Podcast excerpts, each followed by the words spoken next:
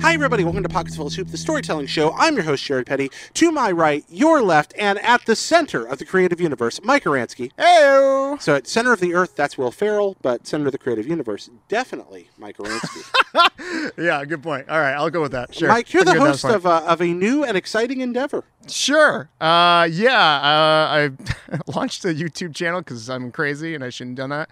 Uh, it's called Classic Aransky. Uh, why did I do it? Um, because I'm turning 40 this year. It's really sad. And uh, I haven't made a movie in five years. And so I figured if I do this, then it would kind of motivate me to make the movie finally. So, So going into production for yourself. yeah, yeah, yeah. Uh, I made a bunch of movies in the past, and then I finally, uh, and then I moved here across across the whole United States from the East Coast uh, here to San Francisco. And uh, during that time, I've gotten really busy, and you know, had a kid, and uh, had real life stuff start hitting me. Uh, so I decided it was time to get back into the driver's seat and try to make a movie again. What was the last movie you made? Uh, I Five made a years movie called Phobia. Uh, I was the EP on this film and also uh, the director of photography for it. My buddy Rory or Abel uh, directed that one, and uh, we had done that film. Um, it got around. It actually got distribution. It was actually in Walmart, and uh, you could go download it off the PlayStation Store and Xbox and Roku's and all kind of Amazons and fun stuff like that. So check it out. So If it's you still want, out help 'em there. So it's out there. It's Yeah? always out there now. Oh, It's wow. been bootlegged a million times. So All if right, you there we want- go. If you want to find some Excitement. bootlegs, kids, this is the place to find it. Um, Every time someone bootlegs Phobia, how much money do you make? I make a whole sweet nothing. right, so, okay, uh, that's it. so there's that. Uh, but yeah, so yeah, we uh, I just really wanted to get back into. We had a really good idea, but me and uh, a good buddy of mine, uh, Mike Pereira, have been playing around with for a long time, and we are just decided that it was time to jump in and try to make this film again. So, um, so um, basically, the channel is me trying to make that make that movie, but at the same time, it's also about just trying to gain the confidence to get back in the driver's seat to do it again. So, so you're kind of part, part vlog, part uh, is it vlog or vlog? I'm not I, familiar with. Uh, I the guess they call it a parlance. vlog these A days. vlog. That's what the kids are into it. So. I don't know. So it's a vlog, vlog racing. Yeah, yeah. There we go. Oh. Do the vlog. Um, but uh, in addition to uh, being a, a kind of a journal, it's also kind of a little bit part like self-contained Project Greenlight. Yeah, it's like a strange thing. So for me, it was like uh, the the thought process was we wanted to to kind of do the opposite version of behind the scenes, right? So it's like the behind the scenes, but in the foreground where we're actually going to take this and pick this movie and just fully expose the idea of the all the headaches that comes with actually trying to make an independent film with very little money to none. Um, and so we thought, well, this is fun. I haven't actually talked about this project yet, so this is kind of cool. Um, and you've been making it for a while now. Uh, yeah, I've been living it for the last uh, last month, I guess, Okay, or so. yeah. So yeah, so um, but yeah, it's the idea for us was just like we wanted to get back into this, and it, it was a it's a hard road to go and make a movie. So we thought, well, this would be interesting, and it's not exactly a vlog, is it? It's kind of I like to call it a narrative vlog because uh, it doesn't. It also is the other fact that I'm just not very good on camera. And when I've been at, you know, we used to work at IGN well, fine. together Away, away yeah, with yeah, you. Yeah, yeah, So uh, it was so for me, it was like getting on. yeah, so getting on camera again has always been a shaky thing for me because I'm just not good at doing that. You keep saying that, but so far you have you haven't broke the lens on this one, nor have you turned to Ah, stone. you have no idea the stress, the, just the amount of anxiety I'm running into right now. Would you just like a to- massage? Oh man, that sounds sexy. Uh, I'm, Uh, I'm actually very bad at massages. I mean, right. I could give you one, but it wouldn't be very effective. We'll do that. We'll do that after. after Okay, this. I'm gonna. afterward? I'll, that way it gives me the less pressure knowing that's coming. Maybe that'll so. be maybe that'll be single serving this week. That's our Patreon exclusive. We can just, Yeah, just yeah, me, yeah. Me, me giving you a massage on camera for ten minutes. That'll be it. Yeah, enjoy. This will be lovely, everybody. Uh, Now your your yeah. show is, is free for everyone. Yeah. yeah, it's just out there. right Yeah, now. yeah, anybody it's can just- watch it that wants. That's right. It's free. It's like it's uh, cheaper than a candy bar. Uh, you literally can get up there and just take a chance at it. It's at classicaransky.com. I actually got a URL just because it was at first when you get a YouTube channel, you don't um, get that kind of fun like YouTube, uh, s- YouTube slash YouTube.com slash classicaransky. You don't get that until you get the first hundred subs. Yep. So I didn't have that, so I'm like, well, I'll get a URL. So I'll just stick with that for now. Mm-hmm. Uh, but classgaransky.com is where that's at, and uh, no one can spell my last name, so it's going to be real confusing for anybody. But that's Klaskaransky, C L A S S I C A R A N S K Y dot com.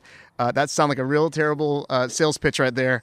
But One eight uh, hundred A R A N S K Y. Call Man. now. There we go. Yeah. Or maybe the Duke Leto Aransky of uh, of the House of Aransky, rulers of Arrakis. uh, Ooh, No, that's that's not that wasn't real at all. I don't know what you were just saying. They were uh, at Maud Dib, the Atreides, indeed. It's Uh, for- amazing the knowledge that comes out of you sometimes. no, I Yeah. this is just a bunch of Dune crap. Oh, is that Um, Dune? Yeah, spice, Oh. the spice must flow. I, I seen uh, I seen that movie that that, that David Lynch flick. ooh, that is unfortunate. yeah, I know. I haven't actually never read the book, but uh, I read the, I saw that and I saw the uh, documentary about the Dune movie that never happened. That's an interesting Oh, documentary. that's so cool, man. Yeah, that's it so really cool. is.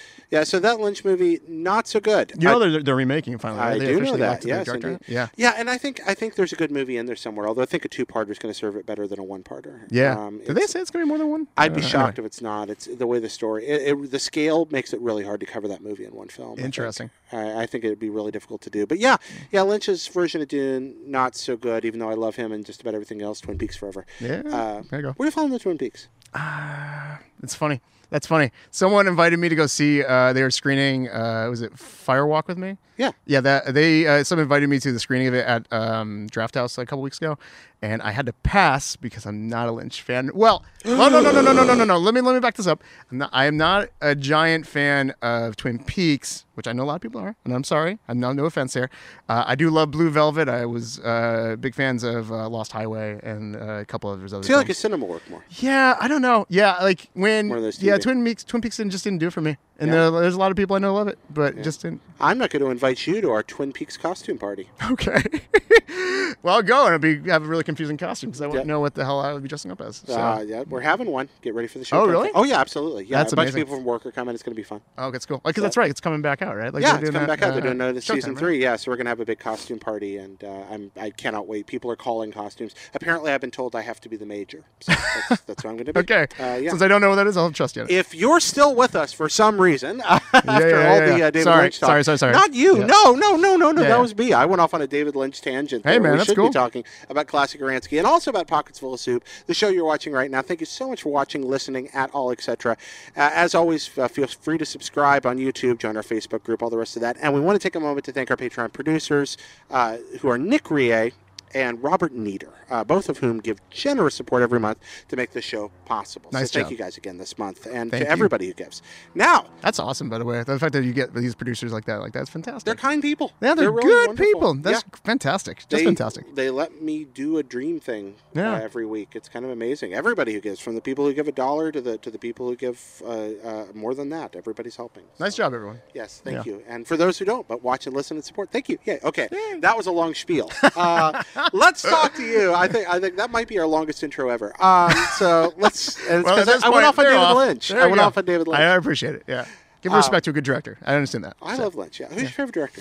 Favorite director? Oh boy. Yeah. Yeah. so that's a loaded question. Yeah. Um, You're I a have it because I filmmaker. have personal stake in it, but Sam Raimi, uh, and I know he's no like Orson Welles or whatever, is the most inspirational director to me.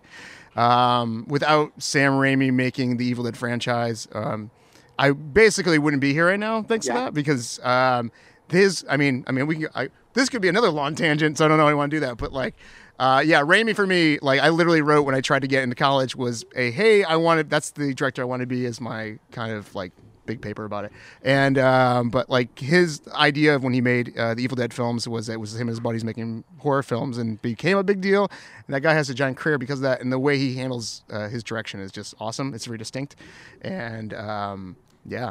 I'm just uh, I'm a very big Raimi fan. He's had a couple of films here and there that have been not exactly my cup of tea, but uh, he um, he really is kind of the inspiration between like him, Tapper, Cam- uh, Scott Spiegel, Bruce Campbell, and all those guys. It's just the buddies getting together, making a movie that they made a career and made a living out of it. And man, Evil Dead Two is without a doubt my favorite film of all time. Ah, So, oh yeah. well, well chosen, Yeah. well chosen Yeah, yeah, indeed. yeah. That's Yeah. no, it's that's absolutely groovy. It's amazing these people that are out there. Though uh, many of whom I assume you've never met him, right? Uh, I briefly had a run in with him at Comic Con uh, last year. Was it last year? Yes. Yeah, So IGN has a live uh, live show.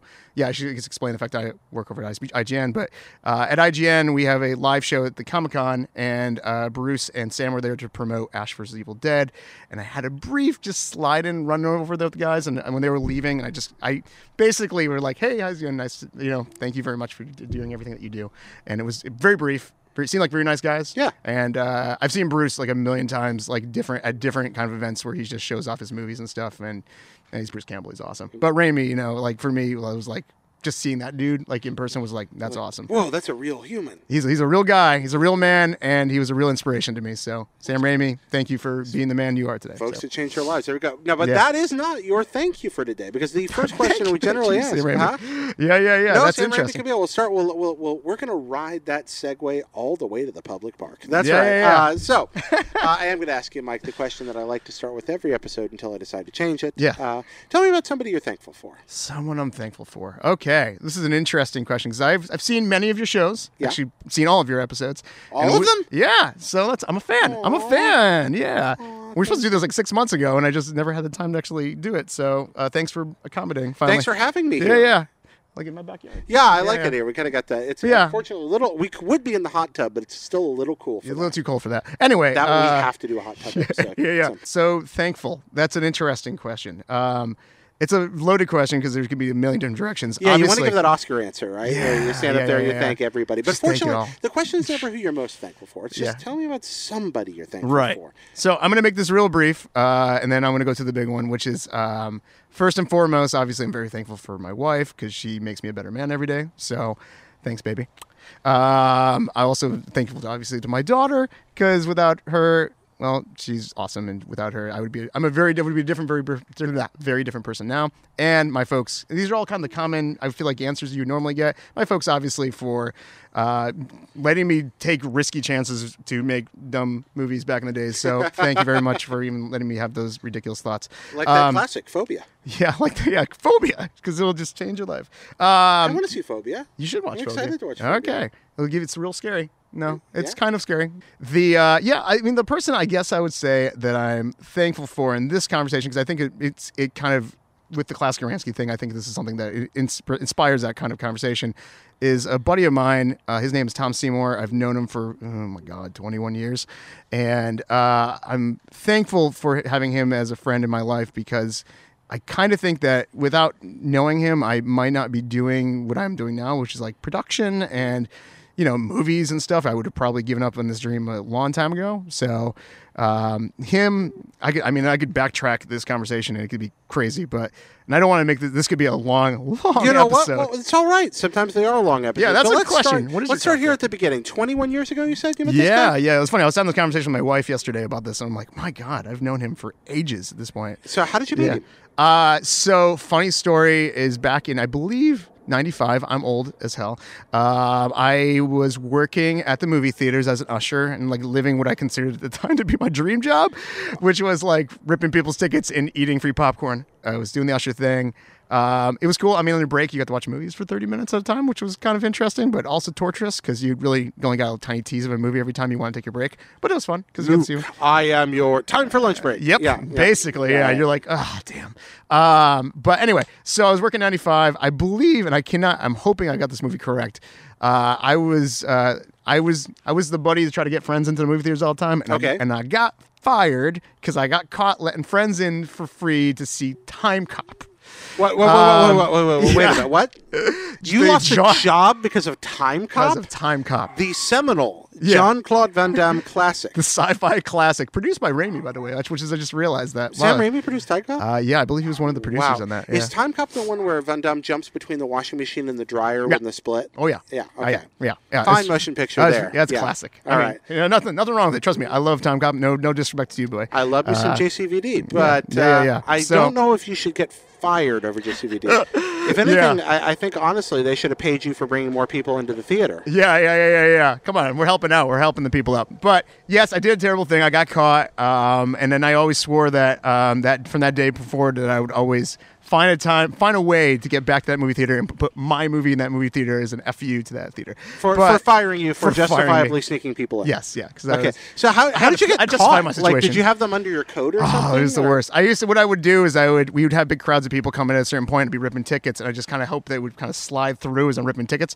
Now usually this worked, but in that situation, uh, my boss was like literally in between the crowd and saw me do it and pushed him through, and I got him through. and then he's like he just basically did the whole like the point at me kind of thing and like come over here and then and then basically brought me in the back room and told me hey that was bad news uh, you are fired and i was crushed i was a wreck for a while doing that so uh, anyway the, the reason why I, I explained that is that at that point i didn't really know what to do and i needed to get a job and i happened to find this job at uh, wendy's Okay, so you were you were a crushed man of loose morals. Yeah. And you found solace in the comforting hamburger, square hamburger shaped arms of Wendy's. oh wendy's yeah yeah hey man there's nothing wrong there oh, I love forgot. me a Oh, yeah. delicious square Wendy's hamburger. Oh, they're good, man. Big Bacon Classic. That was They're legit. so Like, no- Oh, fancy. yeah, Remember when they used to have the, the tabletops that looked like old newspapers? Oh yeah. Yeah, oh, that oh, was I remember weird. that. That was yeah, they weird. used to like the salad bar and stuff. Yeah. Um. Oh, the salad bar. Yeah, yeah. Ah, And then- yeah. Not not good. Don't, No, no, don't eat the there's salad bar. something there. No, don't don't do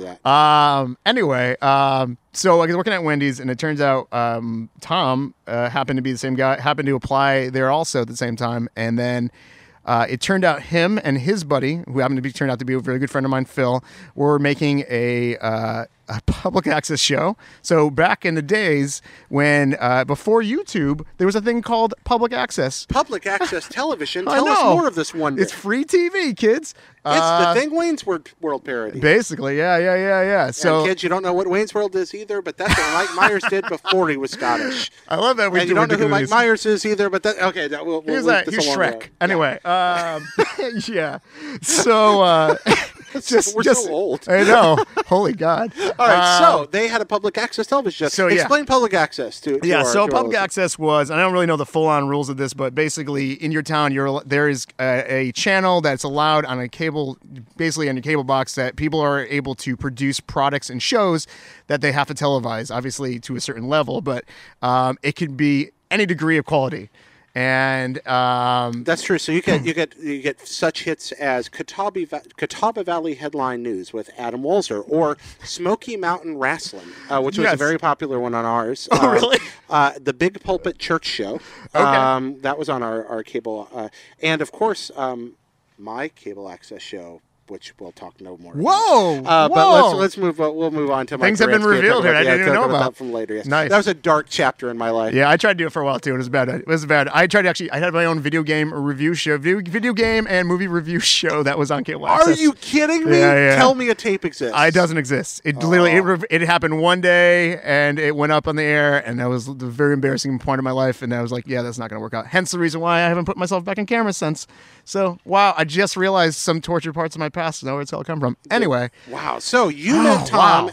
It's all he comeback. was in the Flashback. Wendy's. Did he work there? Or yeah, he was worked it- at. So I was register, and he was a uh, he was a chef. Okay. They were just basically the dude who flipped those burger patties. and Made kind of those stuff. fla- fancy square hamburgers. Mm-hmm. Yeah, he made the fancy burgers, and uh, so it turns out me and Tom one day on a break, uh, f- Tom found out that I had made a short with my buddies uh, that had been going around school. Uh, it was just basically a movie, by the way, that was made with two VCRs and a boombox, and um, I like two VCRs and a boombox is going to be my new like like just- German yeah. prog rock group.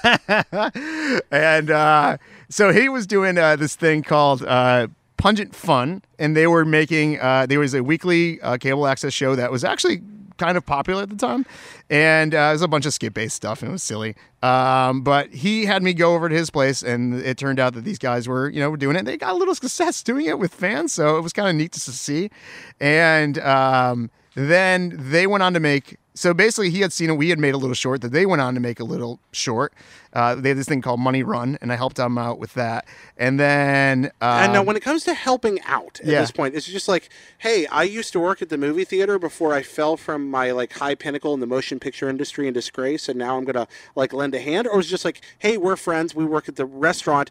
Can I help you make your movie? Yeah. Or was it It's that, that you one. had some technical know-how? Or uh, it was, what was it? i think it was basically that i mean it was basically that we were just like hey you're doing this i'm doing this okay let's just kind of work together and do this this will be fun you know Had you mastered the the uh, the delicate art of editing on two VCRs at that point? I guess so, kind of. I mean, he had a contraption that he got from the cable access place that actually helped doing cutting with two VCRs. It was a little bit more high profile than we had at that point. So I was like, oh man, you got a switcher and stuff like that. Like this is- stuff was like real high end stuff for me. so, what was this programming like? Like, what were you making? I mean, his stuff was just skit stuff, which is like goofy kind of SNL, Like sketch kind of- comedy Yeah, type like stuff? his his thing was like a talk show. It was a talk show that would cut the skits, basically. that was done in his basement of his parents' house. Okay. And uh, so we did that, and uh, it was cool because it was at that point I'm like, oh wow, someone else is doing this. I'm not the only crazy person in town that's actually trying to make a movie, um, and we're just trying to do production at that point. So it turned out that he did that, and then he did Money Run, and I helped him out with that, and that was really it was funny. and It was done really well at the time for me. I was like, yeah, this is great, this is fantastic. How old were you about this time? Ah man, this is like this was.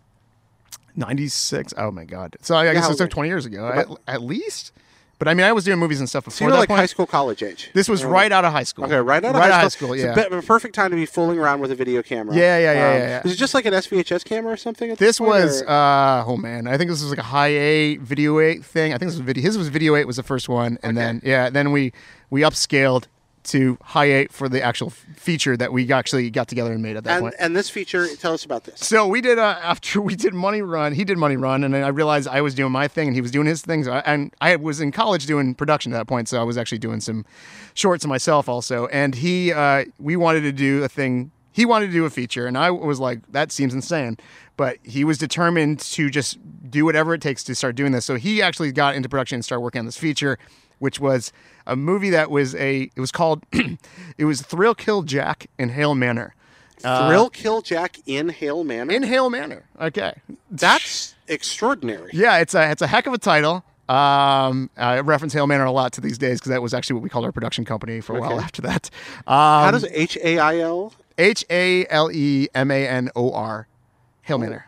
Oh, Wow. Yeah, yeah, yeah. okay. Hail And- Manor. Yeah, yeah. So he went forward and did this, and basically the concept was, and I thought it was kind of genius at the time, was he was like he we wanted to make a live action feature of Dragon's Lair, kind of the way Dragon's Lair is, where you basically go to to scene to scene to scene, when it randomly is just throughout this man, this this castle. You mean like Don Bluth's Dragon Lair? With, Oh, yeah, yeah, With, John- with, the arcade with game, by the way, Dirk the shit. Daring. Yeah, oh, yeah. Um, All right.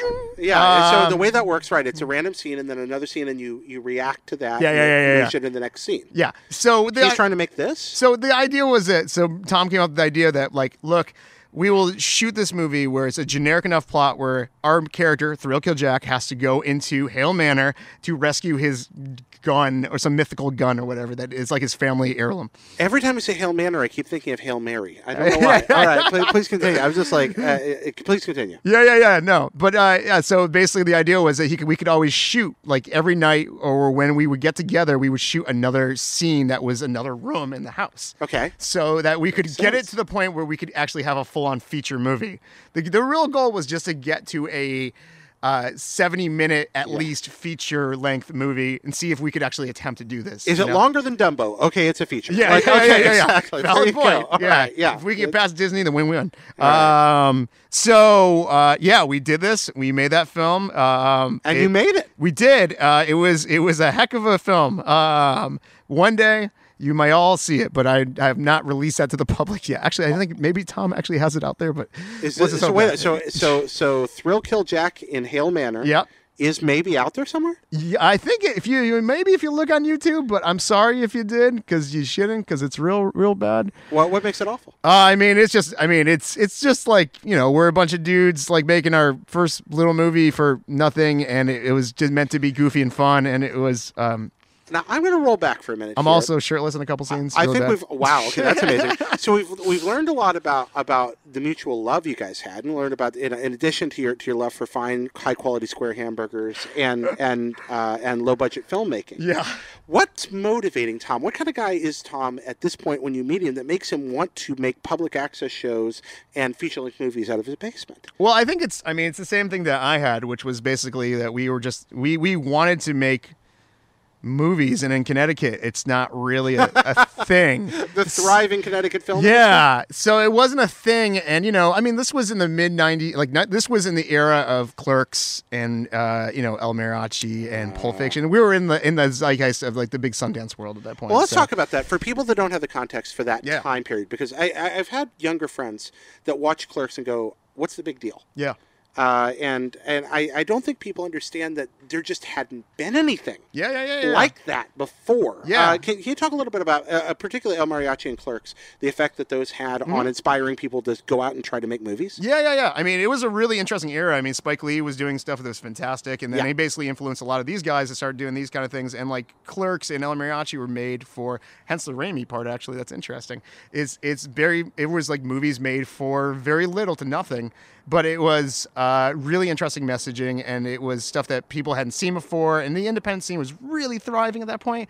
Sundance was a really kind of a thing at that point, and it was it was kind of where we, the mainstream the mainstream cinema has basically gotten to the point where the common Joe who can make a movie and make it something and grab an audience, there was something there, and it was just interesting. Like El Mariachi, uh, Robert Rodriguez. If you you know, I mean, he did went on to do Spy Kids and um, uh, For Dust Till Dawn and. Um, and Desperado, obviously. Yeah, and the whole sequels like that. Desperado series, Yeah, a yeah, bunch yeah. of other stuff. Yeah, Uh, yeah, he did but- Sin City. He did. yeah, uh, yeah, yeah, That's right. Well, um, and um, it was an interesting time just because you you could see that there was there is there is the hope that you could do this for little, very little, and be able to tell a really interesting story in a movie. Where you know there was this and the stories of like Kevin Smith did all his credit cards and and and like Ra- Machi did it with his. I mean, sorry, Rodriguez did it without just giving blood. Yeah, Robert yeah, yeah. Rodriguez locked himself in a medical research facility for yeah. several weeks Yeah. and like let them take staples out of his skin Oh, yeah. and wrote the script and then produced the movie with the money, which I think was like six thousand American Yeah. dollars. Yeah, yeah, something- yeah, yeah. Something insane because it was going to be. he- Yeah. He, originally designed it for for like Central or it was either Mexican or, or South American television. Yes. that was what he was shooting for. Yeah, yeah, yeah, yeah. And then it, it just blew up. It became like it became the story. It became like you know the miracle story of cinema at that point, where everyone's like, "Oh, wait a minute, this is this is something you need to check this out." You know? Yeah, El, El Mariachi, I, I adore. I, I actually love Rodriguez's Yeah. crew. Rebel Without a Crew. Oh, uh, it's a fantastic book. We uh, we made Thrill Kill Jack, and we actually at that point did the feature and decided to rent out a hotel, and um, so we rented a conference room at a hotel and actually sold tickets on the streets in Connecticut, and uh, Wow. yeah, it was crazy. Did Um, you sell the place out? we filled it up pretty good, actually. It was pretty good. But I mean, it's a lot of friends and family. So you and did stuff, better. You know. did better than than Emma Stone in La La Land.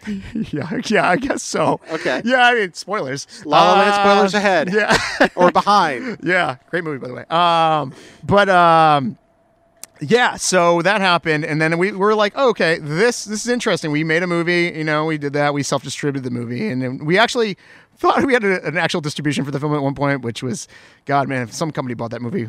I'm sorry. Uh, Somebody bought it? No, but there Oh, was there okay. was like a slight chance of distribution for the film for like a small small chance of it. Yeah. Because Uh, at the time, like that was and in the era where a lot of movies were being picked up that were very tiny because they want to get them on the shelves of video People would stores. take shots at it, right? Yeah. Why not? Yeah. And so they were taking really small wins at him by doing that. Um, and then so that book, Rebel Without a Crew, became kind of an influence for us to make what became basically our next big. f- We we made a feature film on 16 millimeter, uh, using a lot of the rules that we had learned from that book.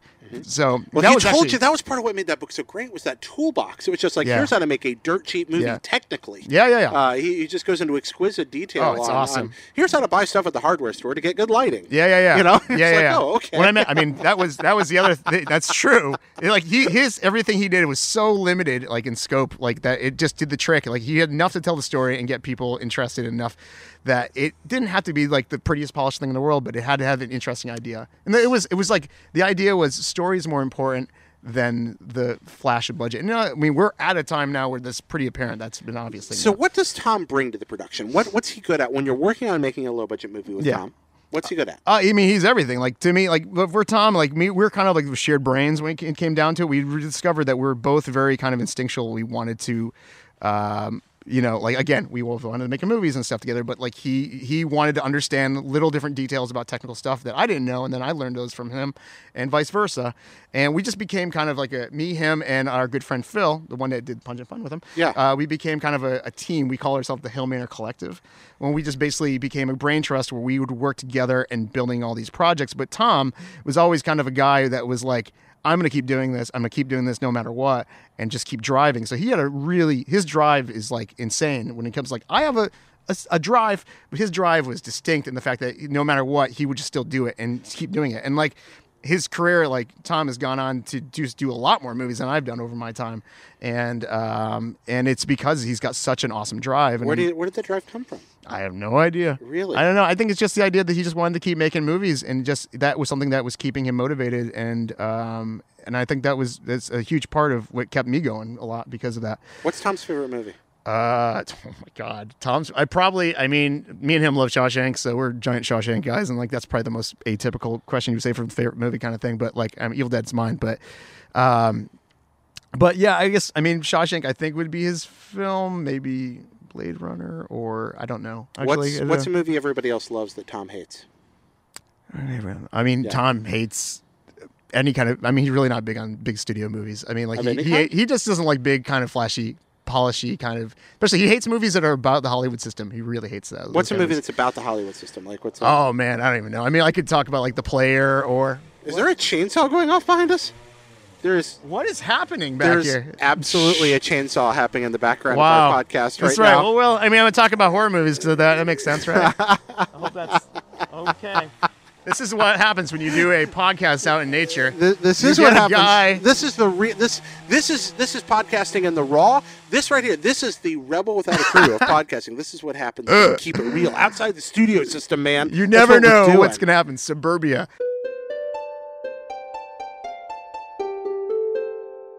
Hi, everybody. So, uh, in the end, Chainsaw Guy won. He just kept coming back over and over and over. We have taped so many parts of this show, and Chainsaw Guy has always walked back in. In the end, Ash from Evil Dead 2 really did win. We lost. The chainsaws won out, as chainsaws often do. They do. I mean, chainsaws went, you know, you know, rock, paper, scissors, chainsaw. Chainsaw beats all three. Yep. Uh, although, if you hit a chainsaw with a rock, you could bounce back and cut your chest open. So, It's true. yeah, actually, don't do that. Never mind Oh yeah.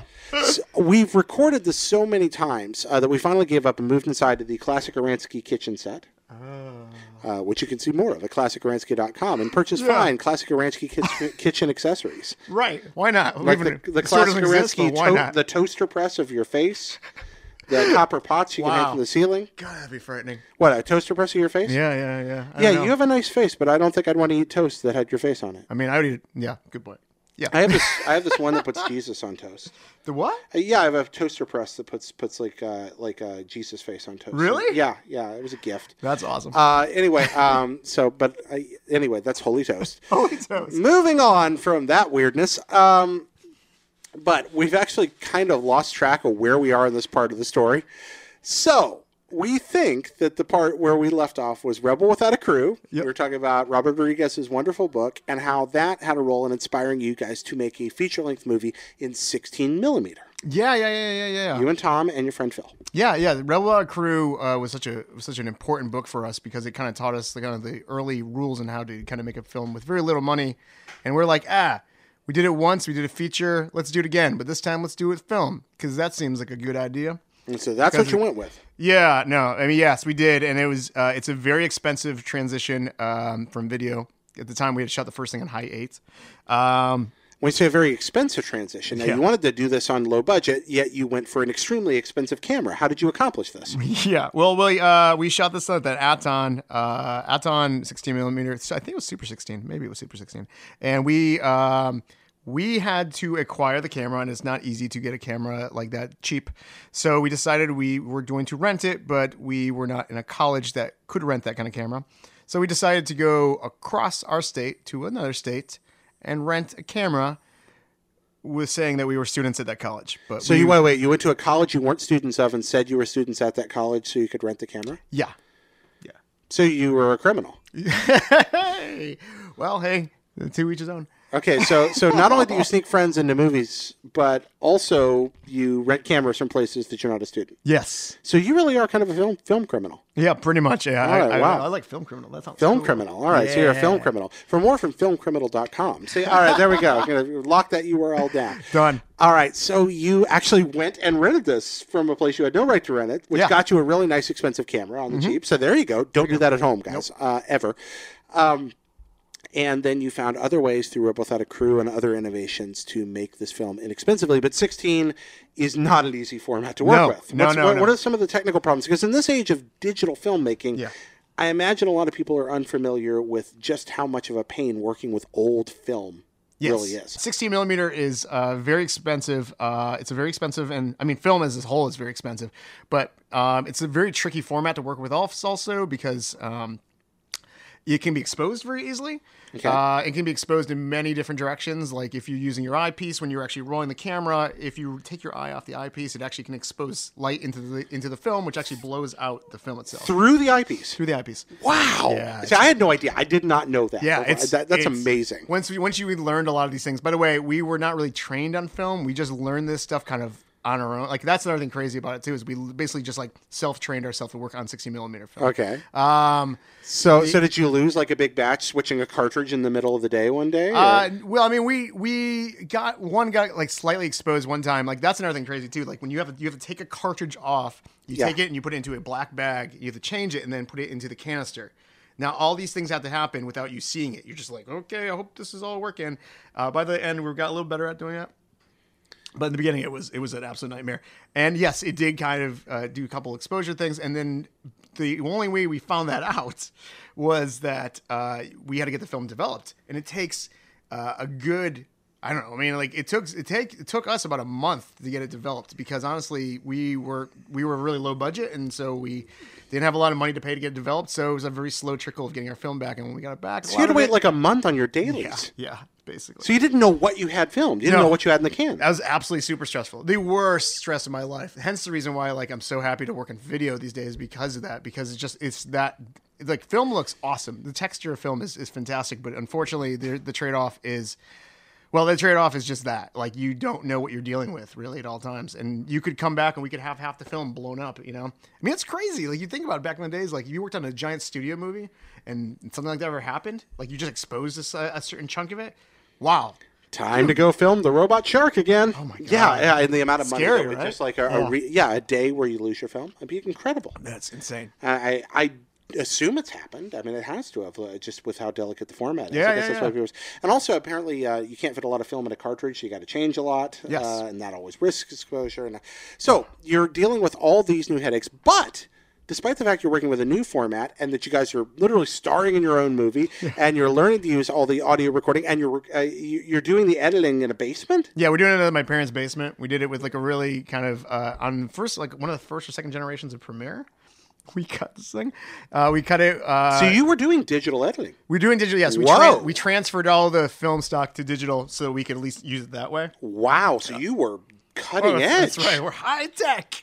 Yeah, This like is what like '97. Uh, this was like, yeah, like around that time. Yeah, Wow. it was around that time. Yeah. So yeah, so we were trying our best because that was the cheapest way of doing it. Because I mean, cutting to reel to reel is is uh, absolute nightmare. Right. so you transferred, cut it down to. 10x, Uh, Um, you Um, meant. I'm assuming you're cutting it down to, to I don't know. uh, Would it be 480p at that point? No, it's different I don't screen even know. format. So I That's don't know a what that great format question. would I gotta go back to look at some of this stuff. Resolution, I think yeah. we have because the final the finals like on a Betamax XP or something like that. be. Wow. Uh, Okay. a, so you- Be- a Beta Cam SP, I'm sorry.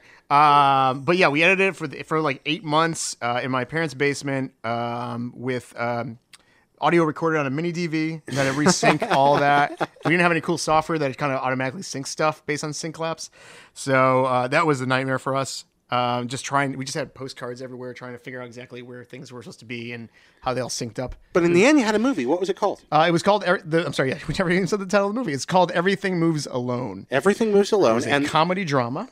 and wow, so very big departure from the kind of pulpy B movie Yeah. you were doing before. Yeah, yeah, yeah. Totally. And was it any good? uh, it was, you know, it was something. It was something. I mean, that's the thing. It's always hard. Like, it's always tough to be like critical about like your own films. At the end of the day, like you always see the faults in it. So Was Tom happy with it? Tom was happy in it. Phil, my buddy, was happy. We, we worked together. We called ourselves the Hillmanor Collective, where we worked together on this pro- all these projects. And um, yeah, I mean, we're all really happy with this project. I mean, so happy is that when we got screened, um, we actually did another screening. Unlike the hotel this time, we actually got a college.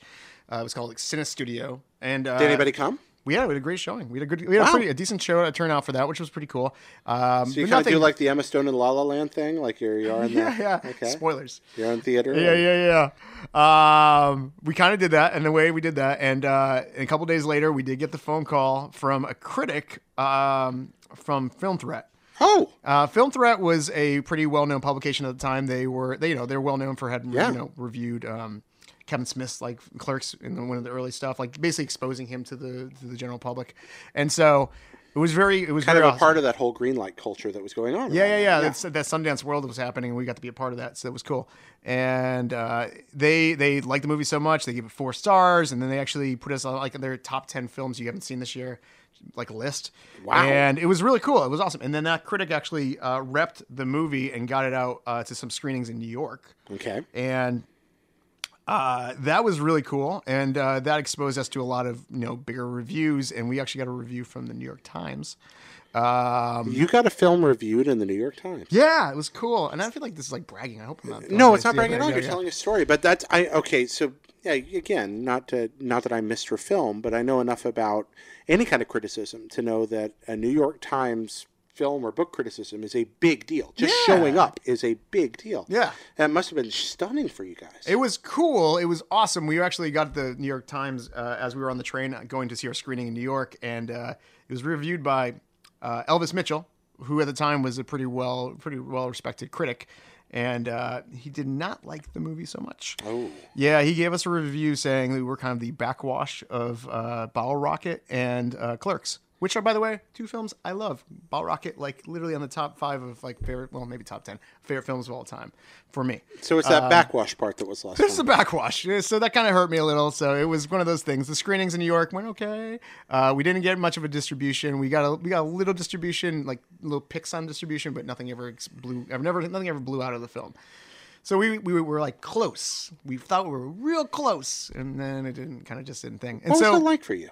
Getting that close and then seeing that high profile critical rejection followed by not picking up distribution. it was tough. It was tough. It was tough. It was real hard. Um, it really took I took a big hit out of me for a while. Um, I kind of didn't really know if it was worth keep doing these movies because it was a lot. I mean, that movie was a year and a half of like our lives making that movie, as all movies are. If you make a feature film by the way, you basically are living a feature film. Right, and you were still working a day job this whole time. Oh, too, yeah, right? totally. Yeah. So what were you doing at this point? What was Tom think- doing?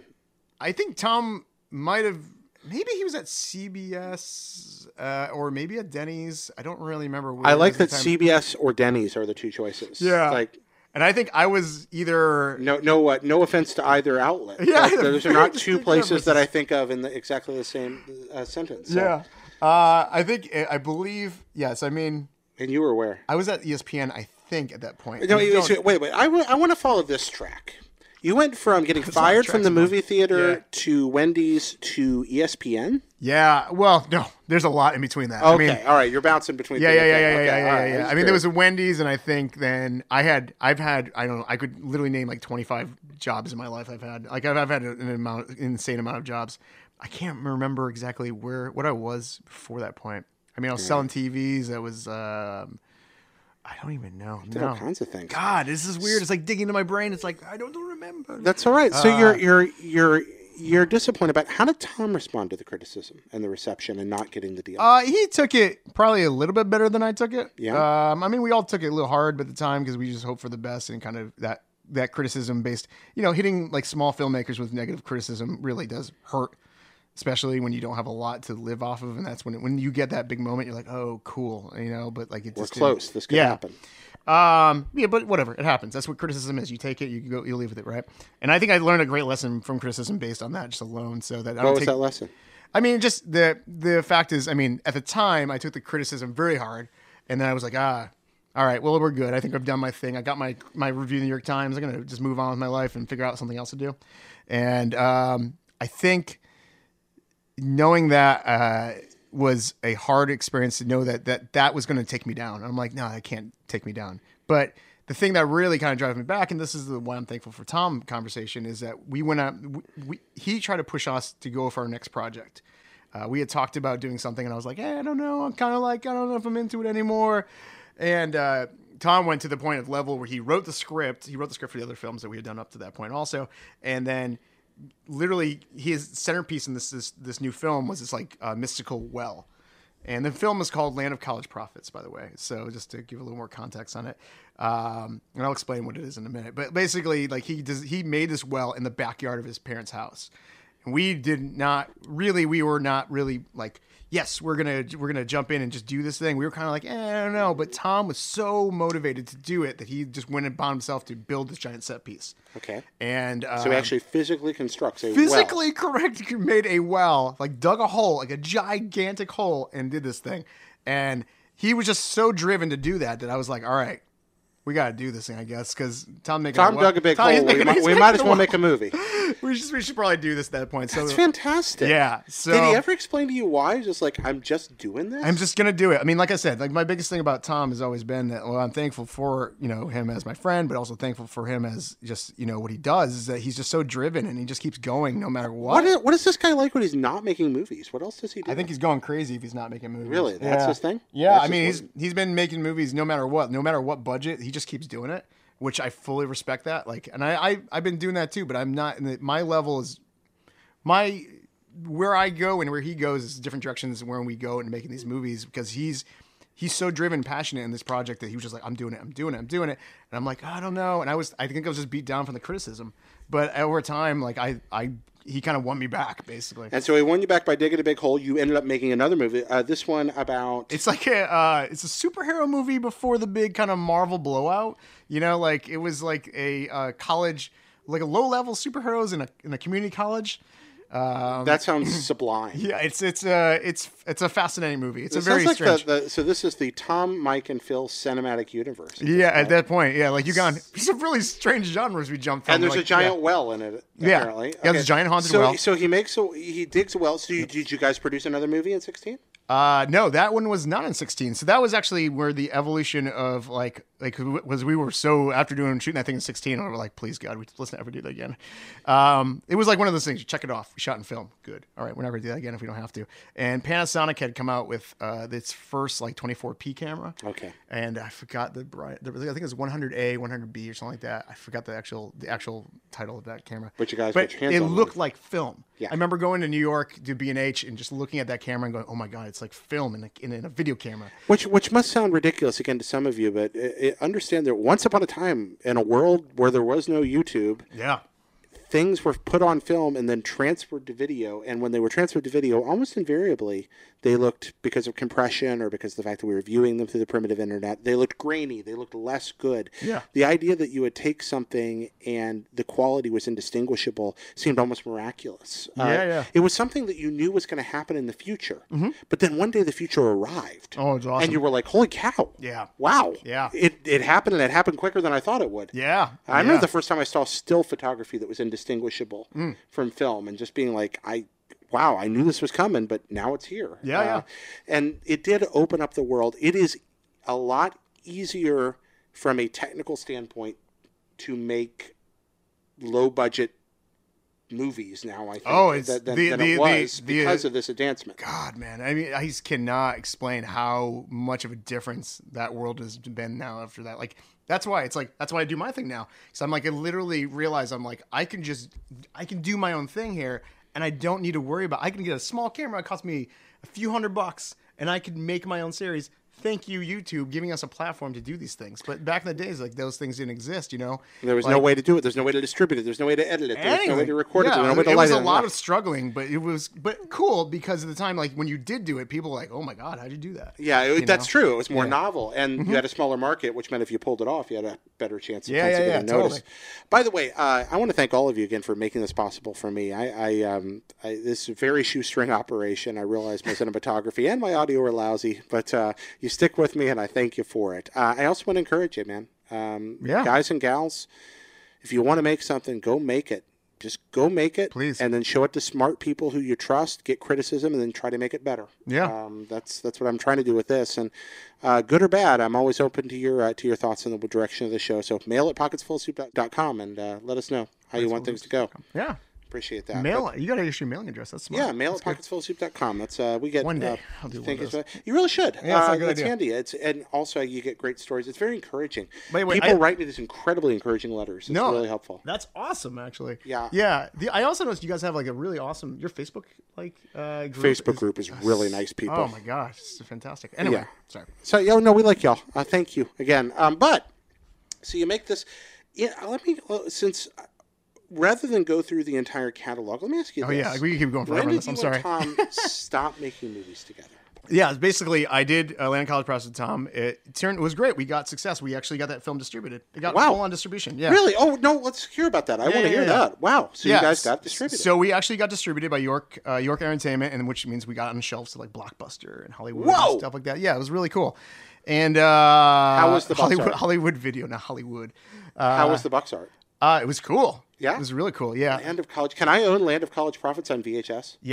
yes. I don't have VHS. I only have DVD. It may have just gone to DVD. Yeah, yeah, okay. yeah, yeah. So you actually, you guys fine got copy. distributed on a on a straight to DVD. That- Yes. Yeah. That's lovely. It was awesome. We were like on their like new brand for like indie film, like cult film brand thing or something like that. It so was it cool. turned out well. So Tom and you and Phil got a film distributed. yeah, yeah, it yeah. happened. It happened. We didn't make a dime, but it was cool. Though. But you Like, did. Okay. yeah. Now let tell people about how that works. Yeah, Yeah, how do you yeah. get a Cool. film distributed and not make a dime? Oh boy. I mean, y- you're opening so many doors to conversations here. And I Let's hear apologize. it. You must have the most epic episode going on right now. So Well, I mean, it's the chainsaw. It seems more epic to us because we've done it three times. It probably but is. Yeah. Well, we got distribution, and then it um, it was awesome. It got on the shelves and all that kind of stuff. But if you ever really saw any money, we never saw any money. In fact, it got the movie got like internationally distributed. Which, by the way, we didn't really know. We discovered this as we went like looking through Google and found like international versions of the movie. So there's like I think a Russian version and stuff like that, and which I still want to find it to this day because I just want to know if it's like if it's like um like has a fake VO track on top of it, you know? Yeah. Um, but um, but what I wanted, but the uh, the film never we never saw money because we didn't see anything off the front end, and the back end means that basically they'll they'll spend all the money in marketing, and all that money will basically if you ever get anything past the marketing budget, then you'll actually make money off Okay. it. But we never saw a dime, so we really don't know exactly what happened, but because we know it got dis- international distribution and whatnot, so so you're like, Yeah. hey, shouldn't we have made some money off this at some point? Yeah, And yeah, it yeah. Never happened. Was that disappointing? That Eh, was disappointing, but it's like that's the heart and re- the hard reality of uh, making movies. I've come to accept is that unless you're unless you become Robert Rodriguez, like you even probably he didn't make money off that first movie. You know, like you need to kind of the the level in which you finally start making some big money back Yeah. is like a pretty excessive level. You They- think Sharknado made money? probably Sharknado is a different conversation. Yeah, yeah. We What have, about, that's uh, it for another episode. 'cause I actually What talked about to the Mega director Shark? at- at- what at about Mega Comic-Con. Shark versus Giant Octopus? Uh, that one I don't know. I mean, I think it Okay. was wasn't that a Corman classic because I think Corman movies just Is that my- oh, that I- dude. That's Jesus genius. I love Roger Corman. oh, it's so good. Oh, we'll have to do Roger Corman talk Oh, dude, sometime. we could- I would we could do the love entire that. Jim show Yeah, there. all right. I love Roger Corman. Um, no, it's great. that's another great book.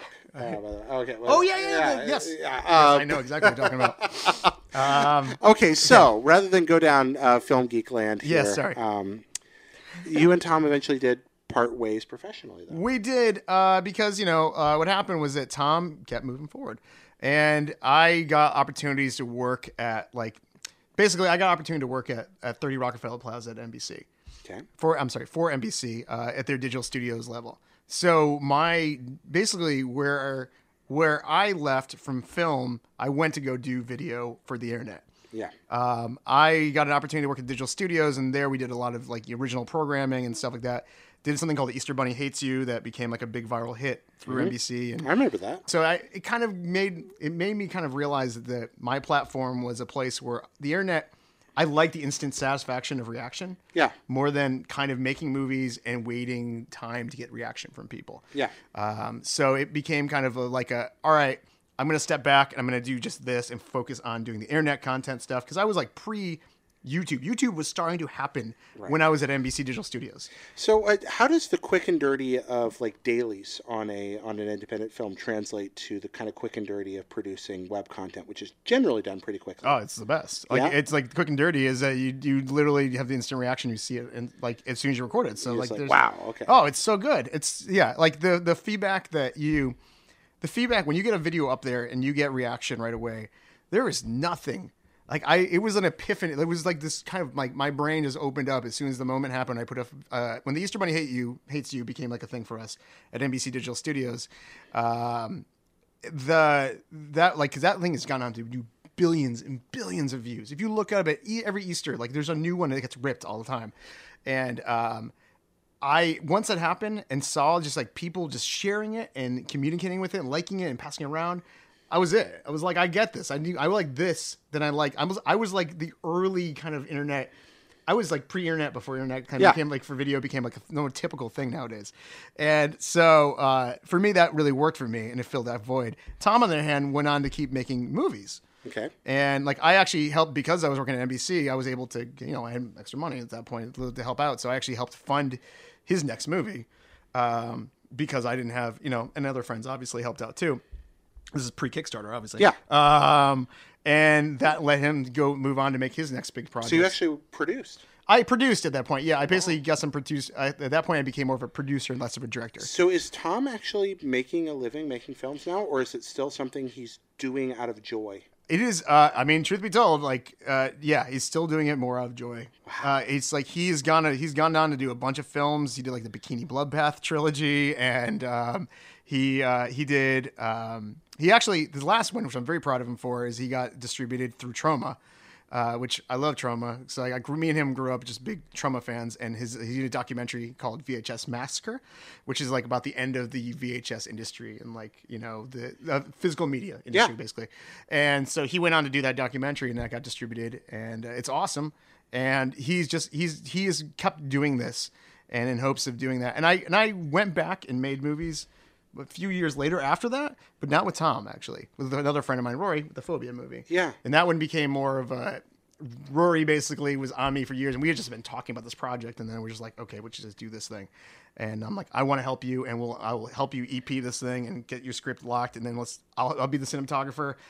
Well, As we shot Phobia for for freaking six months on weekends and keep shooting this thing right after I got married, by the way. So that's an easy way to get close to divorce, where you start yes, you- as soon as you get married. Is is Well, to my start- wife's very supportive. is so to thank you. work a full time job, get married, and decide you want to make a movie on the side. Yeah, Yeah, yeah, basically. that was unwise. Yeah, that's a very bad idea. Uh, so- but yes, anyway, but uh, but yeah, so but, but but Tom has done on to do that, and that's why I'm so thankful for the fact that Tom is so driven, and seeing that keeps me going. I mean, he actually does a podcast called uh, New York City Radio, which is like another podcast out there. Oh, uh, what's this podcast? What's, what's it Uh, called? n- uh, New York City Radio, okay, New York Cine. Cine like C I N E, like Cine. Like Oh, okay. Like I said, cinephile. okay, New yeah. York City Radio. Yeah. You can check out uh, VHS Massacre.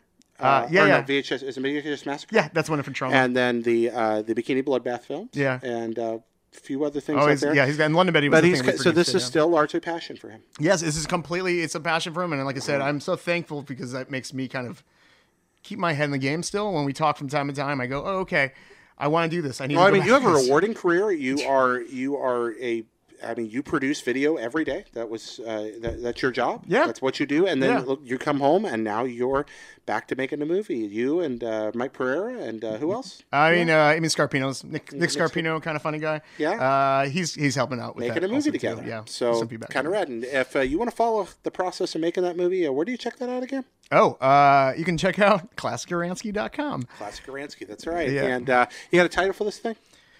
for within this new movie. Yeah. uh, we have it called Untitled Horror Comedy. We do know the title, but we're just keeping it under wraps a little bit. Oh, until- look, aren't you aren't you secretive? Oh, How Yeah. coy. Well, come on, we give it away at all. Coy. We're done because it's you know there you go. It's totally bikini bloodbath four. Yeah, yeah, All yeah. right, there we yeah, go. Yeah, we're gonna reboot the franchise. This is a joke me and Tom Combs constantly makes. We're Like, let's reboot it. Hmm. All right, there we go. Rebooting it. Thank you for telling us about Tom. Now we're gonna uh, we're gonna switch gears here as we do every show, and uh, hop on over to Instant Noodles. Yeah. Uh, or do you have your do you have your answers prepared, or did you? uh, I know you watched the show. I so- do. All right. I think drum I, roll. I think I kind of have it. So let's do it. Right, I we- can't we do the drum Oh, drum roll. All right, here we go.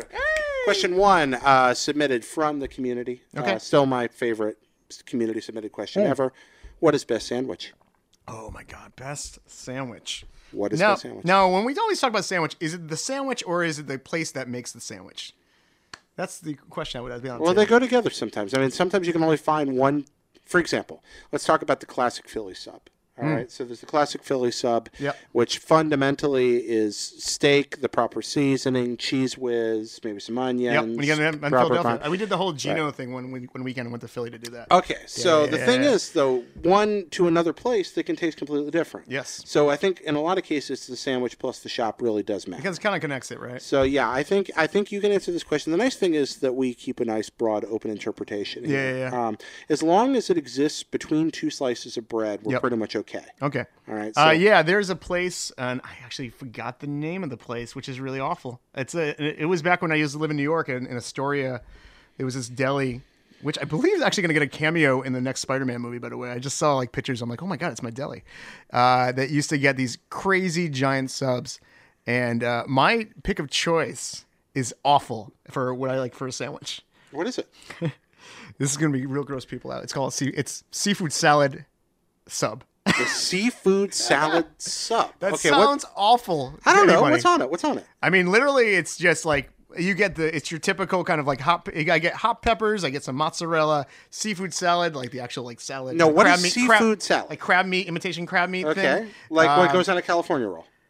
Yeah, kind of. Yes, yes, yes, yes. Okay. Yeah, seafood Like salad. mayo and Yeah, yeah. imitation crab, which is pretty much like fish, right? Yeah, kind of like it's like not real crab, but it's just like a fake version. It's of like the the crab. hot dog of the sea. Yeah, basically. Okay, so it's a hot dog of the sea Hot dog sandwich. is sea, yeah, mixed with some shrimp and um, stuff like that. But you mix it up with some sweet peppers, some hot peppers, some sweets and hots. As they Oh, like to that call sounds them. kind of good. Yeah, Sounds kind of it's- good to me. And uh, and like and their just sandwiches were legit. I think they would call them Mike's sub or something like that. God, I'm gonna have a lot of problems with this. I was prepared, and then I realized I'm like, I should probably mention the place, and now I'm not prepared. It's really If you okay. watch Spider-Man: Homecoming, I guarantee that you my place Don't is worry, a cameo. just, just thousands are watching and listening to you choke right now. It's okay. Don't well, worry I about it mean, at all. that's my channel. If you watch my channel, that's all I do is I choke, so it's all right. So don't worry about that. oh my goodness, Which is, that's by the way, great. incredibly funny that we've gone from the, the chainsaw outside to inside here. 'cause Literally, that's how my show would work. It yeah, just, just it's- falls well, apart. that's how it works. Yeah, Th- this is how this. Yeah. I mean, this is uh, believe it or not. I, I counted it up the other day, Mike. I have between like regular episodes, pretty good day, Patreon episodes, and exclusives, all kinds. Uh, Laser Dracula. In the last six months or so, I've done like over forty-five of these now. God, And, really? yeah, and it's just like wow, it's it's amazing what happens off camera. Like, I- Yeah. I, I, wish I had the time to cut it all together. Oh, I Just know, kinda- right? just uh, It's my favorite part of it all. It's just disa- like disaster is, is the order of the day. yeah. Well, that's what's a beautiful thing about it. Like YouTube gives you a platform to do. I mean, like Yeah. or Patreon, whatever the place is, but that gives you the platform to be rickety and have craziness happen, and that's fine. and people are accepting of it, even loving about it. But like everybody makes fun of Kevin at Kind of Funny. Man, that guy has the hardest job in the world. Oh, dude, like, Koala just is- making stuff is my boy. work, making stuff work in real time with video and audio. There's, Yeah. and streaming. There's nothing worse. I just oh, dude, did it. it's Kevin, amazing. Kevin's hard as He's worker. great. man. Yeah. I love him. He's my But boy. yeah, he takes so much crap. Um, I want to get him on the show so bad. Yeah, good point. You should really get. Oh, on I it. want him on. Yeah, here. yeah, yeah. I'd say, hey, Coke Kevin, tell him to come on the show, please. Yeah. Um, Just give him a milk. So- Just just propose him a milkshake because he does a milkshake every milkshake? single day. Yeah. Yeah, boy. I don't know what's wrong with him. You gotta stop. that is, oh, that's uh, that's true. You could end up like Wilford Brimley cat in that situation. Yeah, diabetes. Uh, so, all right. Okay. Uh, what's the best song written in the last 100 years? Oh man. So this I, I thought about this one. This was I- this is why I love this show because you just have these these crazy ass questions. But Uh, they're, they're really random. It I- is, but it's great. Um, so song, right? This is insane because, um, and this is an interesting piece of history for me. Okay. I grew up uh, not listening to bands. I grew up listening to movie scores because I'm a sick human being who loves movies way too much. so like Um, you got in your car and it was like the, the soundtrack to Exodus or something instead of like Oh no! like, I- okay. Yeah, yeah. I mean, yes, it would be a soundtrack to any single movie that came out at the, at the time. Like scores have gotten kind of a little clunky over time. These recent, like over like my big thing is theme scores. I love theme scores. Oh, they're Ooh, so good. okay. But like, I mean, like as a whole, I mean, any kind of like it's the idea that you like, can identify quickly when you hear a piece of like theme, just a, a thread of music, and you're like, Yeah. oh, that's that movie. Uh, and that's always my favorite things about scores. And just like as soon as you listen to a score, it, it automatically transports you to that movie. Okay. You could drive and have like the movie playing in your head. It's fantastic. Um, but my favorite score, or at least favorite piece of score of all time, is, and this is going to sound just campy and goofy, but Star Wars main theme will always, always be my favorite piece of music until the day I die. I mean, like, look, John Williams has written a million awesome themes and scores, but I mean, like, there's nothing beats Star Wars. There you go. There we go. I don't know if anyone's ever thrown that kind of stuff on the table because it's usually bands, but for me, that's like, man, every time I hear Star Wars, it just transports me to, to someplace else. That's Mike's pick. Moving on to the next one. Uh, traveling through time. Yes. Uh, if you could travel through time and meet any one person, who would it be and why? Oh, man. Who You want to talk to? Who would I want to talk Right? to? One person you could see. Oh, man. Yep. Uh, I would say, this is again, man, I'm just this movie junkie. I got to stop. No, this. the movie stuff's great. I would meet. I mean, I would probably meet. It's either two directors. You meet Spielberg or I meet Raimi, right? For two different directions. I wouldn't meet young Spielberg because I want to know how to how how you getting onto the uh, Universal lot is helping you get in, get where you are. Yeah. I want to meet a dude who's so driven just to do crazy stuff like So that. you want to meet young Spielberg? I think so. Yeah, and more young young Raimi and his and his, and his boys because I'm gonna be like, Yeah. yeah. me and my boys are the same way too. This is What if cool. like You you guys met do him stuff in and then you Michigan. derailed their career, like you changed history and Oh then you my never god, made it? Oh, that would just screw me up in the future because all man. my love. Well, at least I mean, actually, no, it'd be fine for me because I have all their I have all. You their have all their history. ideas, so So you can screw just everyone take- else. I win. You all lose. So thanks everybody. What is the uh, what is the best uh, movie themed board or DVD game?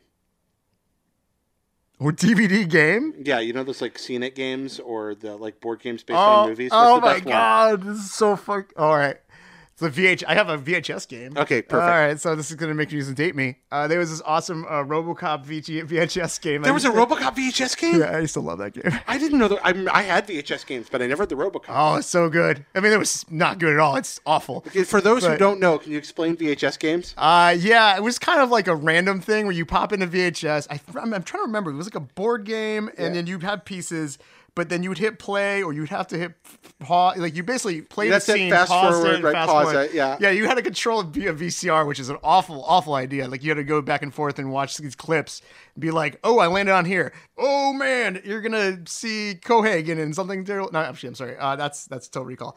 Um, man, I'm trying to remember. Uh, RoboCop, RoboCop, RoboCop. Um, I'm- I'm drawing a complete blank. If you say it three times, he appears. Uh, Yeah, yeah, yeah, yeah, yeah. But uh, but uh, but um, but yes. So it was literally like you just jump in between random scenes of RoboCop, and at the time, like RoboCop was like the mystique R-rated movie that I loved to death because like I got to sneak in and watch that movie and. Forever be grateful for that. So thank you, Paul Verhoeven. Yeah, follow up on that. I was about to Mm-hmm. go. What's the best Paul Verhoeven movie? Oh my god, dude, that's a real hard question for me though. I mean, I guess I have to say RoboCop because RoboCop like broke me as a as, as a young boy. So. RoboCop is sublimely brilliant. like it Oh, so just gets good. better as the years pass. I That think it was reboot, great boy, then, and I it just don't ke- know. oh no, yeah. But Yeah. RoboCop is a brilliant movie. I even I don't think it's as good a movie, but I think I love Starship Troopers more. Oh, dude, Starship Troopers. I Um, mean, Paul Verhoeven sci-fi is like. I mean, again, this this show is going forever because I'll just go on these tangents about this. But Paul all right. Verhoeven like sci-fi movies are the best. Like they're just the best because they have so much like undercurrent kind of themes underneath going underneath them. But it's so just they're so interesting and so well designed. Like they, they- I love that they try to try to reboot these things. Yeah. They just I don't understand that because he can't because he was a director that just was like I'm going to tell you the sci-fi experience. I'm going to give you the sci-fi story that is just a very kind of generic cop turns into a robot, but like you know, like has this undercurrent thing of just like uh, it has a lot of political kind of storylines underneath it. Just it's just terrible that you like old Detroit, new Detroit kind of thing going Yeah. on, and like there's so much interesting stuff going on, and but the studios just not didn't pay attention to that when they wanted to reboot all these. And Total Recall is a great example of that. Like, like I love the original. I mean, Total Recall is awesome. Yeah. it's just awesome. But like it's it's one of those things where like they try to do that one, man. Don't even don't That- even that- think about. that man, you got didn't- that- Quado. Once that you did not got Quado, work. that is it. You've, you've locked in. This I love franchise. Total Recall. I, Oh, that's a man. Oh, brilliant freaking movie. I did you see Black Book? Uh, no, I did not actually. Okay, I was wondering what you thought since you haven't seen it. Yeah. That's that's definitely worth watching. It's it's a it's a change of pace movie for him. Like Yeah. it's definitely uh hey, I'm gonna make something a little different, but it's still very much a Paul Verhoeven movie. I when was you watch very it. interested It's- to check it it's- out because, but he's kind of like, yeah, it's always been that kind of weird thing where his other movies outside, like, you know, Showgirls and stuff like that, but like those other movies have always been kind of like, uh, Oh, Showgirls is is brilliant. In, in the Okay. worst possible way. yeah. I mean, Um, man, what a yeah. creepy time to go to the movie theaters and see that movie. that's Wow, just- that was a weird I time. Oh, just- that's just him trolling the universe. Like I feel like Showgirls yeah. is a giant, like movie-sized Andy Kaufman joke on the human race. it's a very good point. yeah. So, okay. So we- God. yeah. So we're, we're going. I think we're kind of running down this cinema road here. Yes. Um, what's uh, what's your favorite? Uh, what's your favorite movie quote? Oh my God. Yeah. If You're throwing these things at me and I'm not prepared. Uh, I know. I mean, I, am making this up as I go because we kind of ended It's- up on this film. I'm, road, I'm, so I'm, taking this on a single absolutely. serving I mean, word. I'm absolutely biased because it's like Evil Dead 2, my favorite movie. is gonna be it's gonna be groovy. It's that's literally the, the, the, the quintessential line to What's me. that? Say it again. Groovy. Oh, there we go. Groovy. Oh my god, dude! Like that moment is is without a doubt that moment when it when that it, oh my god, that was like a movie that totally jumped for me. It was like, yeah, this movie is the greatest thing ever made. Who's your uh, Who's your favorite working actor, like character actor? I mean, We're just come on, you're just literally rolling the same. I mean, yeah, I mean, favorite character actor like now. I mean, Bruce is like humongous for me. As like, uh, I'm a huge fan of his work. Just, I mean, a lot of his stuff has been all over the place. But man, come on, between Evil Dead and Bubba Hotep, um, Moving outside, uh, what's your Okay. favorite character actor that's not the star of a Sam Raimi movie? yeah, who's not? Because I'm so biased these days. Um, man, favorite character actor. Yeah. Somebody that's a, or a working actor or somebody just you know you know their face and and you see him in everything, but Yeah. uh, uh, I, I, 'cause I'm, I'm just captivated by by folks that manage to do voice work and character work for decades Yeah. and and become kind of Hollywood institutions, and yet a lot of times we don't even know their names. Are we talking Uh, about like favorite actor or favorite like actor that can play? uh, A, I'm thinking about I'm talking about your favorite working actor, somebody who you absolutely recognize, Uh-huh. yeah. but that you but that's never ever going to be uh, a a headliner. Oh, interesting. Somebody Ah. that, that's most likely never going mean, to it's- headline a major motion picture, but that might headline a straight to video release, and that you're going to see on Law and Order episodes, and that you're going to see in the background of, of a of a you know AAA blockbuster occasionally playing Yeah, yeah, a character yeah, role, yeah. somebody like that. Who's Man, somebody I you love really like? Ruffalo, but um, man, uh, that's a really interesting Yeah, question. who's somebody you really enjoy? Rock, Sam Rockwell's a big. I'm a big fan. Let's talk about Sam Rockwell. Yeah, I mean, love Sam Rockwell, but like For he's- people who don't know him, uh, I mean, Sam Rockwell's been everywhere forever. I mean, come on. If you, if you, I mean, he was actually him and Mark Ruffalo were in a movie early on. I used to love. It's called Safe Men. It's a comedy, um, a really awesome comedy. Uh, Rockwell has done a lot of movies. I mean, he's like the cameo. He was in Iron Man two. I mean, you want to talk about mainstreamy kind of things, uh, but you know, and Galaxy Quest. He was Yep. he was Guy, which was awesome in that. I Um, love Galaxy Quest. yeah, it's so good, so good. It's such an underrated movie. What a what a crazy. That, I mean, that's the crazy thing that that movie never got a sequel. Um, but yeah, he's just kind of like he's a really good actor. He's really funny, and he's also just a good dramatic actor in that way too. Also, like he just kind of levels out in so many different directions that I find him fascinating. And yeah, I don't think he's ever gonna super sell a movie, but I think he's he's a talent forever that will be kind of like. That guy, you put him in a movie, you're guaranteed to get something awesome out of him. What's the most Confessions of a Dangerous Mind, by the way. Really interesting movie he was in that I really liked. What's the most draw jaw dropping scene you remember watching in your love of cinema where you just went whoa, just just shocked by what had happened? Shocked? Like American History X Shocked, kind or, of you shocked? know what? Maybe shocked. Curb stomp? as- Um, just and that can be shocked by that can be anything from shocked by an effect to shocked by a story twist to shocked by Oh. a curb stomp to you know I mean, The Thing is still, I mean, it's quintessential to me. Like that that movie. I mean, that, oh my God. Yeah. I mean, again, we can go on forever because Carpenter, as my other, on, on the like director of Love Yeah. Fest, John Carpenter. Whew, man. That boy, he's, he's, he's, he's, he's a god to me. when it oh comes to you his gotta film. be kidding me Yeah. I Yeah. love that moment it's so Yeah, yeah. beautiful Yeah, I, yeah. I I love Carpenter I oh, love yeah, yeah, yeah, yeah, yeah, yeah. Oh, yeah. That's fantastic. yeah just, Um, you dude, you gotta be kidding me. Um, but uh, the thing is is awesome. I mean that that moment, the the basically the blood test moment. And have you seen the thing? Yeah, Obviously, oh, right? yeah, Uh, yeah. yeah. But like the blood test moment in the thing is without a doubt the most. I, it is the scene that I will never be able to. I will never be able to make that scene because it's so tense and so well done that you you cannot say you. c- I I. It is so. It's frightening and suspenseful and just so well designed. And it's crazy that that movie came out the same year as like E.T. Like I find it fascinating that those movies are dynamically completely different kind of sci-fi alien movies. Yeah. And like how that movie to me honestly like I love E.T. and I put high respect for Spielberg in that movie because it did kind of you know, like it's it's very good. I, I love ET, but it's a very different kind of version of sci-fi that I reflected back to with then, and I still love to now, but it's on a very different wave, like a different wavelength when it comes to Yeah. it. But the thing, man, that movie has grown on me so over time in such a like it is that scene though. Man, that scene is so good. I if you haven't seen the thing, go do yourself a favor, go see it immediately. Go find it anywhere. It's everywhere. So yeah. fantastic Yeah, Mike. and There Kurt you are. Russell. I want Yeah. to work. With, oh yeah I want to work Kurt Russell because who doesn't want to work with Kurt Russell? Soon to soon to stars ego the living. I know, man. I'm so jealous of James Gunn, man. James Gunn is like, I mean, I'm gonna do a thing on my, my show sometime around the road, but I, how much I love the fact that James Gunn is this this trauma guy that's gone on to do a movie now who's gonna have, I believe Stallone is in it, and yeah, Stallone and Kurt Russell are in Guardians in some capacity. Yeah. I don't know if they're in the same scenes or anything like, that. like they like you bringing Tango Cash together. The cast, Man. the cast for Guardians, and then have you seen the cast for Thor three? Oh, it's great. I was like, what? Oh yeah. Well, Why the don't they ju- direct the director, by the way, uh, is fantastic. Why don't they just make Hamlet at this point? Uh, yeah, I Right? know. Yeah, yeah, yeah, yeah. You've got those people. That Go ahead and- director is is one of my like he that he's one of the right now to me like on the level like comedy director. You don't get a lot of directors who've directed comedy to the point where you're like I got to see that movie over and over again because it's Yeah. so funny. Like what we do in the shadows became the movie where I would show everybody like everyone in the office. Yeah. when you're at IGN, I would every weekend I would be like let's go watch it in the screening Yeah. room after like after work because it was so it's awesome. I'm like, I need you to see this movie. And then like Hunter the of the Willard of the Wild People is like his next movie after that was just awesome. Though. So sell people right now. What's his name and what's he made? uh, it's like Taikiti. I cannot pronounce his name to say That's it's okay. fine, but like uh, Ta- Tell him the Taikiti movies to Watiti- watch. uh, yeah. But what we do in the shadows, like Okay, yeah, let's do that. and then his other film, uh, I'm really, it's Hunt of the Wilder. Oh my God, I can't remember the. This is one of those things that's gonna drive me nuts, and I don't have my phone on me. It's really okay. Anyway, this movie that came out after, it's awesome with uh, Sam Neill. It's fantastic. You need to see this movie also. Sam Neill. Those are two words that guarantee quality right oh there. yeah, But Star speaking of car- Event Horizon, Jurassic Park, and of course, the final conflict, Omen 4. Okay, You- I would actually. All right. Wow. Also watching The Mouth of Madness because that's his best. That's his best movie. I'm But just man, kidding. I cannot believe you referenced that whole thing. Omen I love, 4 is so- I love your history of just like random stuff like No, that. no, So I good. just I, I love good actors in bad movies. Oh, man. like I, yeah, yeah. that's one Omen of my Four favorite is. things. Oh boy, that's and- that's that's a real bad movie. yeah, I, I, I really like when, when very capable actors show up in terrible motion Oh, it's the pictures. best. It's the and, best. Uh, that, that's a pretty fun one.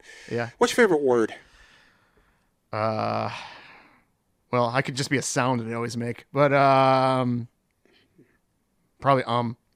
Um, there we go. Yeah. Um, you heard it here Um, first, guys. yeah. Um, um is Mike Kamaransky's favorite word. Um, did or you- I just awesome. did it right actually, I there. think awesome might be. You 'cause like I, awesome? Yeah, I, real, I realized I was doing my show actually. Like I use the word awesome so much, it's out of control. Yeah, my, my friend uh, uh, and former boss at uh, IGN, Steve Botts, I used to keep a bell at my desk. So every time he said the word super, I would ring it. Yeah. Um, That was, I would have thought it been sorry, but okay. No, no, it's, it's One of those super. two. Gotcha. Well, he, it's all he uses is it at the beginning of words. Like it's it's always super awesome, super effective, super wonderful. Like that, Yeah, it's, yeah, it's, yeah, it's yeah, like yeah. ding, Good ding, ding, descriptor. ding, ding, Yeah, ding, yeah, ding. yeah. yeah.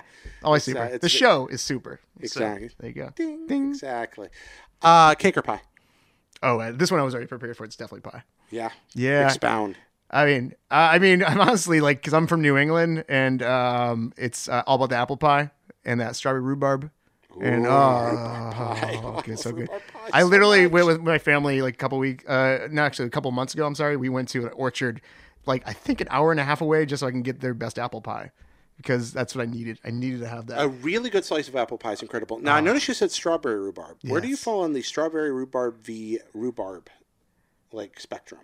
oh, like what do you mean? Like Well, like so, there's strawberry rhubarb pie and there's rhubarb pie, and those are two very. I've different never actually things. had a rhubarb pie. Ah, okay. So that's interesting because it must be really bitter, right? 'Cause it's Uh, like- not if you put enough. Sh- well, it always has a bitter tang to it, but Yeah. the, the solution is apparently just to put four times the sugar in that that you put in the strawberry rhubarb one. yeah, yeah, yeah. It is. It is probably the least healthy thing you can put in your mouth. Oh, that's lovely. Man, it's good. Uh, that's. I mean, I'm a fan of the strawberry rhubarb It's pie. kind of a so. sour, bitter, but super sweet taste. Yeah, yeah, Uh, yeah, yeah. Big fan of it. Uh, Strawberry rhubarb I like too, but I think plain rhubarb's even better. That sounds interesting. I gotta try That's that. really good. Okay. you got to make it right though. I mean, that, that's one of those.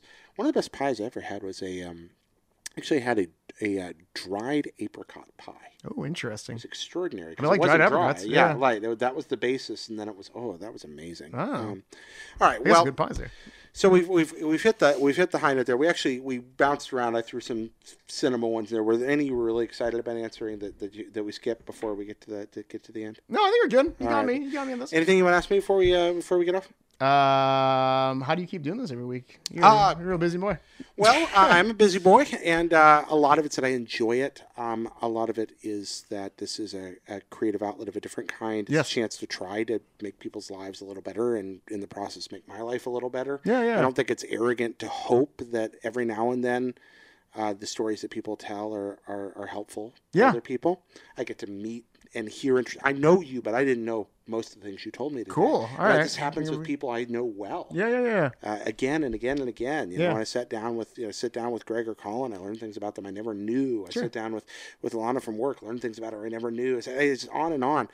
So this is fun. Um, and then there's the fact that this is uh, this is a job that. Uh, means a lot to uh, my financial well-being. So Sure. there's that part too. Yeah, yeah, yeah. Um, and uh, it's become an instrumental part of my life. So that's Yeah. another reason is because it's uh, it's it's a it's a necessary joy. Mhm. Uh, that's why. No, it's awesome, man. Um, I mean, it's a great show. I love this stuff. I've watched the show every week, and it's good stuff, buddy. You're But, like, sweetie. I'm I'm just really happy. I'm really happy you're doing this, and I think this is exciting. Uh, That, trust me, I'm not, after knowing having to do this myself, like this is a lot of work. So it's awesome. It's a bit of Yeah. work, uh, and I have a very tolerant audience. Uh, that's helpful. Yeah, you got good people in that. I mean, man, that f- Facebook group is awesome. Yeah, our community is great. So do join the Facebook group. It's free and it's fun, and you meet a lot of nice folks. Pockets Full of Soup Facebook group. Just search for that. Send us a request. We'll give you an approval. Come on in, chat about all kinds of stuff, and uh, we occasionally uh, throw some fun things up there. So pop on in. Um, and until next time, I'm here with Mike Aransky. If, if folks want to find you one last time, that's ClassicAransky.com.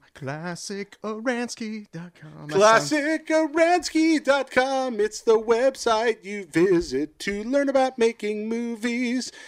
This sounds like an MST3K bit, but even worse than that. I, I Yeah, can't. Yeah, okay. Yeah, yeah, you keep going with it, buddy. Let's no, go. I keep really it up. Keep shouldn't. it That's going to be a new theme song. All right. up. All right, lock it down.